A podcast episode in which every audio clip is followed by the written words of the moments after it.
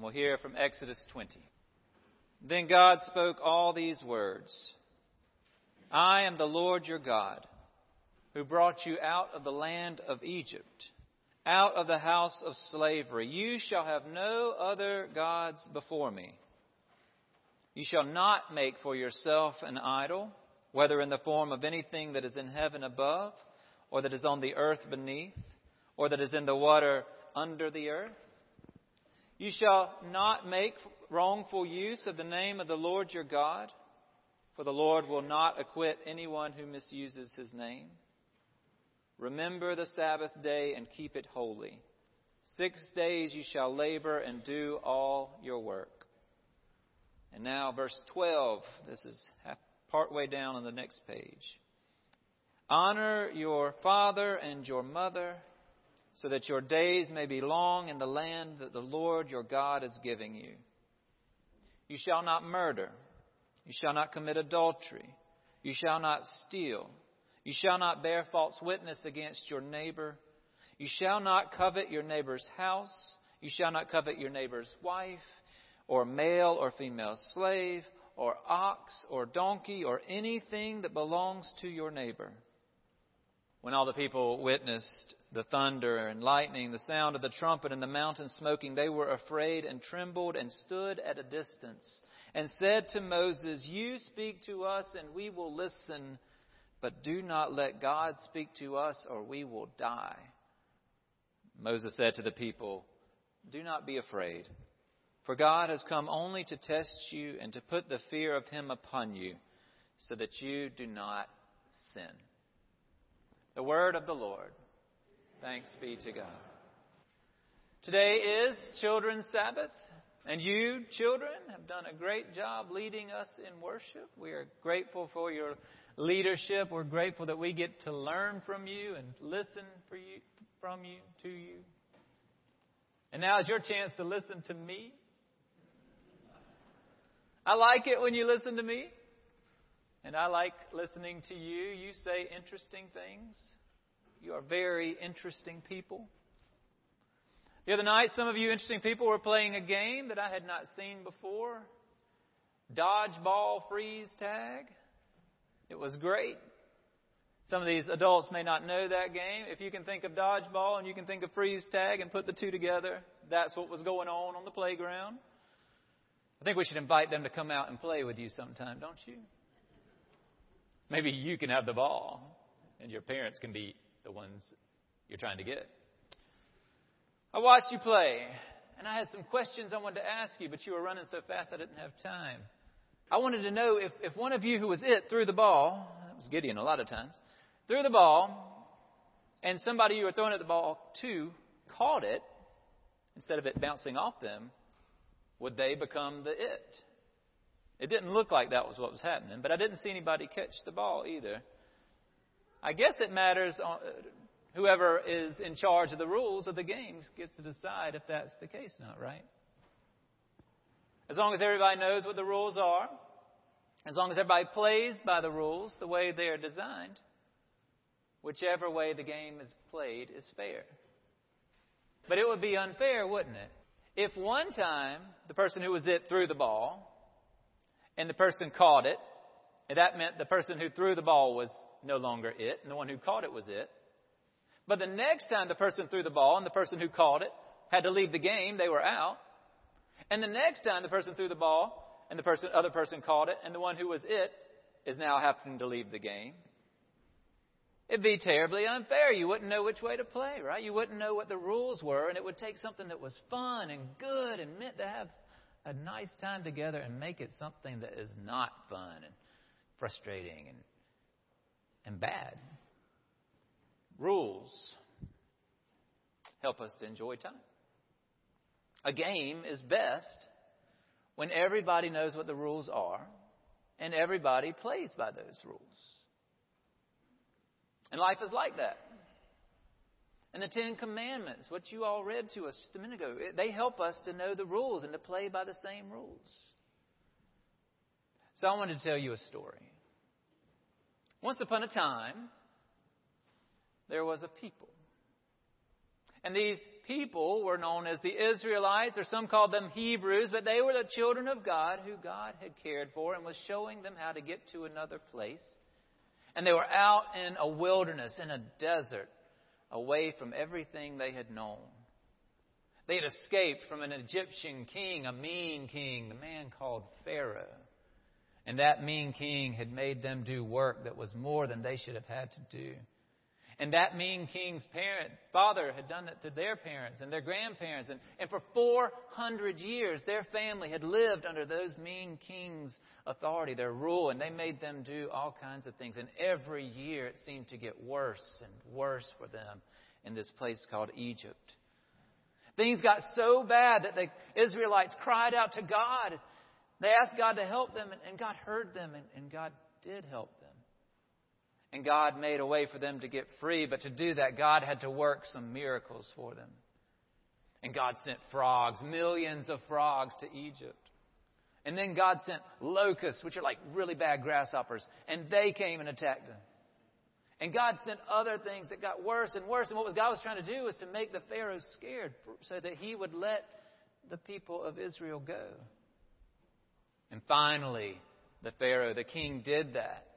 And the people of Israel started to leave. But then the king changed his mind. He decided he wanted them back because he knew they were the people who worked for him. So he sent his army and he told his army to go get them back. And they started to chase these people, these Israelites, away. And they were chasing them, and the Israelites were running, and they came up to the sea, this, this Red Sea, and it blocked their path. There was nowhere for them to go. So God did another amazing thing. God made the sea part. And the people of Israel ran across it. And then God made the sea go back down, and the people of Egypt couldn't chase them. The army couldn't chase them anymore. So they were on their way home. But that was only the beginning of their journey home, their journey back to Israel. And no one who was on that journey had ever been to their home before. No one knew what it was like to live free because they'd always been under the power, the authority, the rule of the Pharaoh. You have to be taught how to be free. So God did another amazing thing. God showed them the ways. God showed them the way to go home, but God also showed them the way to live, the way to be free.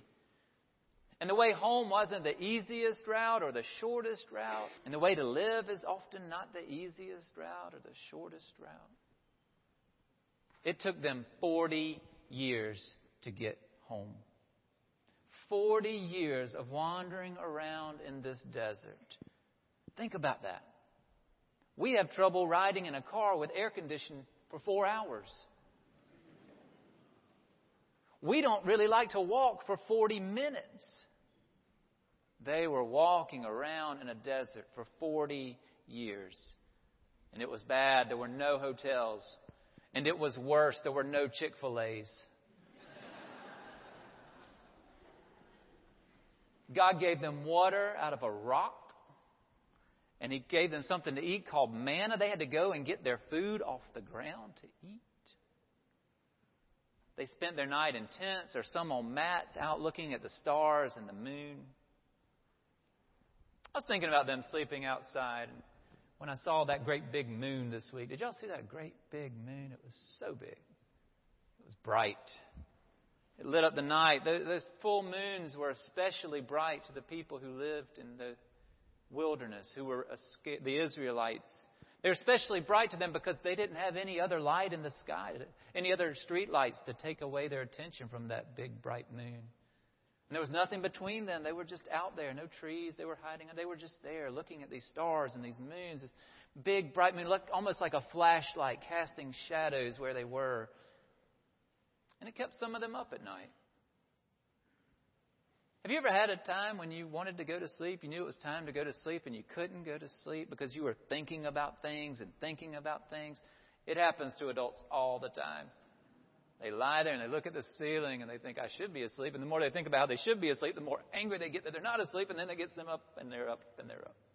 Well, there was this man, Jedediah, one of the Israelites, who was lying out there looking at the stars, couldn't sleep.